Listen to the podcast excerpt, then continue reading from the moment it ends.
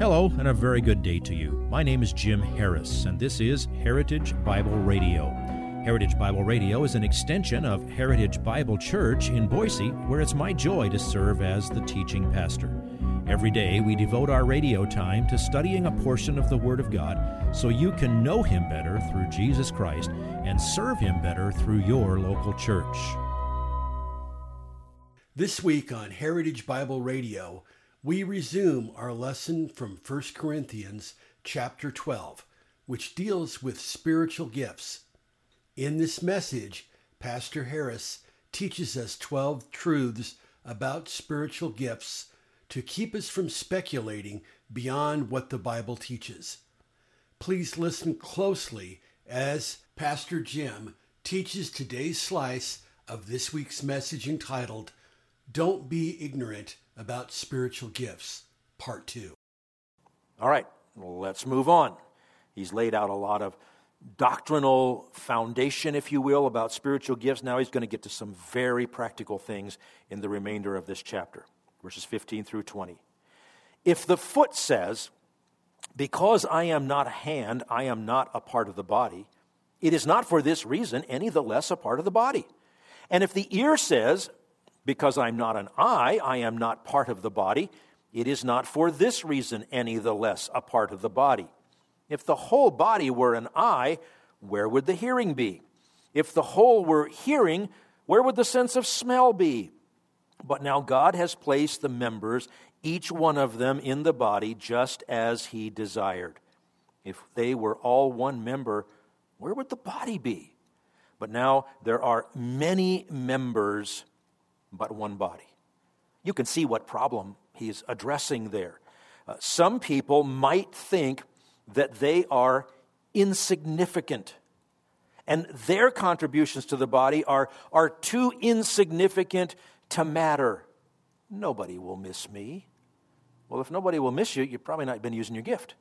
Uh, that kind of thinking, that's an insult to the sovereignty of God who distributes each gift individually just as he wills. He places each member, each member in the body of Christ just as he desires. Now, there could be the flip side of that problem, right? Let's read on, verses 21 through 26. And the eye cannot say to the hand, I have no need of you, or again the head to the feet, I have no need of you. On the contrary, it is much truer that the members of the body which seem to be weaker are necessary, and those members of the body which we deem less honorable, on these we bestow more abundant honor. And our less presentable members become much more presentable, whereas our more presentable members have no need of it. But God has so composed the body uh, giving more abundant honor to that member which lacked, so that there may be no division in the body, but that the members may have the same care for one another. And if one member suffers, all the members suffer with it. If one member is honored, all the members rejoice with it. Now, what potential problem does that address? Well, some people might think that others are not as significant as they are and that therefore they don't need to have that close fellowship with these lesser members of the body of Christ. And that's equally an insult to the plan of God. Now, again, he uses the analogy of the human body. It is the um, unseemly parts, you know, the, the internal organs that aren't pretty to look at. I mean, you, you, the, the boy never meets the girl and says, I have never seen a spleen like that in my life. You understand? Some things need to be covered up, uh, and other things are more visible. So we give those things more abundant honor, says the text, by having the most protection provided around them. You don't want your heart going off and acting independently of the rest of your body. So Members of the church must take care of each other just like all the parts of your body have to work together for the body to function. End of the chapter is coming. Watch this. We're going to get there. Verses 27 to 31. Now, you are Christ's body, and individually members of it. Now, there's a, there's a plural and a singular there. You collectively are Christ's body.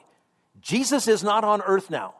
But how do you get to see what Jesus does? How do you get to see what he looks like? How do you get to, to learn about his character? You watch the individuals collectively working together. So uh, you in collectively are Christ's body and you are individually members of it. It's like a mosaic. You don't get all excited about one stone in a mosaic.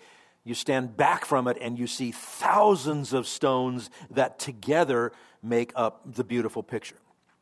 All right, now you are Christ's body and individually members of it. And God has appointed in the church first apostles, second prophets, third teachers, then miracles, then gifts of healings, helps, administrations, various kinds of tongues. All are not apostles, are they? All are not prophets, are they? All are not teachers, are they? All are not workers of miracles, are they? All do not have gifts of healings, do they? All do not speak with tongues, do they? All do not interpret, do they? But earnestly desire the greater gifts, and I show you a still more excellent way. Now, again, there are things there that we can't um, spend a whole lot of time on.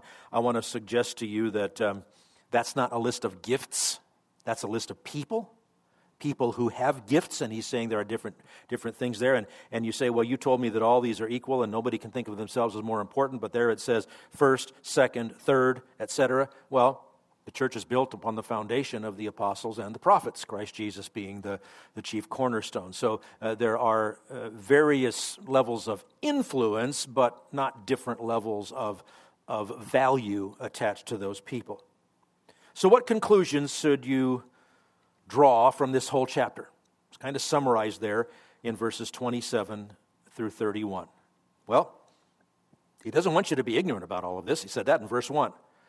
Don't ignore your responsibility to function in harmony with all the other members of the body, to function according to the gifts that God gives you, and He enables you to serve other members of the body of Christ.